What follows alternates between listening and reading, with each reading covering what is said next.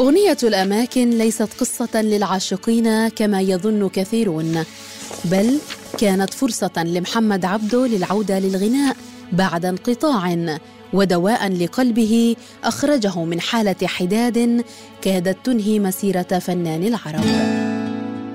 للغناء قصة من الشرق بودكاست. كان عبد الله الابن الأكبر للمطرب السعودي محمد عبده وفرحته الأولى في الحياة.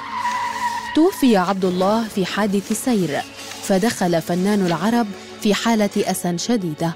والأصعب أن حالة الحزن هذه جاءت بعد سنوات اعتزال عبده التي امتدت من عام 1989 حتى عام 1997 والتي كان سببها الرئيس وفاة والدته. كادت الضربة الثانية تودي بمسيرة فنان العرب لكن كلمات أغنية الأماكن لمست وجدانه ومنحته الحافز للخروج من حداده واستئناف نشاطه الفني. فصول حكاية هذه الأغنية لا تقتصر على محمد عبده وقصته الشخصية معها بل تتشابك مع ملحنها وكاتبها والفنانة نوال الكويتية.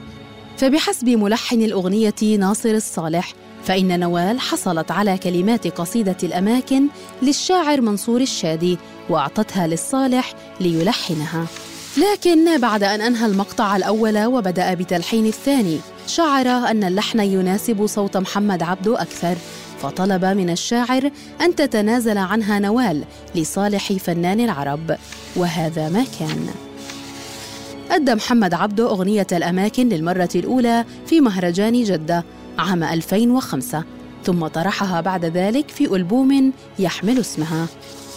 بعد ذلك بسنوات يقول محمد عبده إنه وبينما كان مسافرا على متن الطائرة وإذ برجل يبدو عليه التزمت الديني يعترضه. اعتقد عبده أنه جاء لينصحه بالتوقف عن الغناء لكنه شكره بامتنان شديد.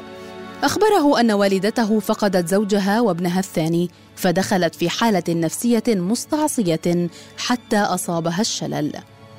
وفي أحد الأيام سمعت أغنية الأماكن فدخلت في نوبة من البكاء للمرة الأولى منذ مدة طويلة. نصح الأطباء بإسماعها الأغنية بشكل مستمر لتتمكن من البكاء وتخرج من صدمتها.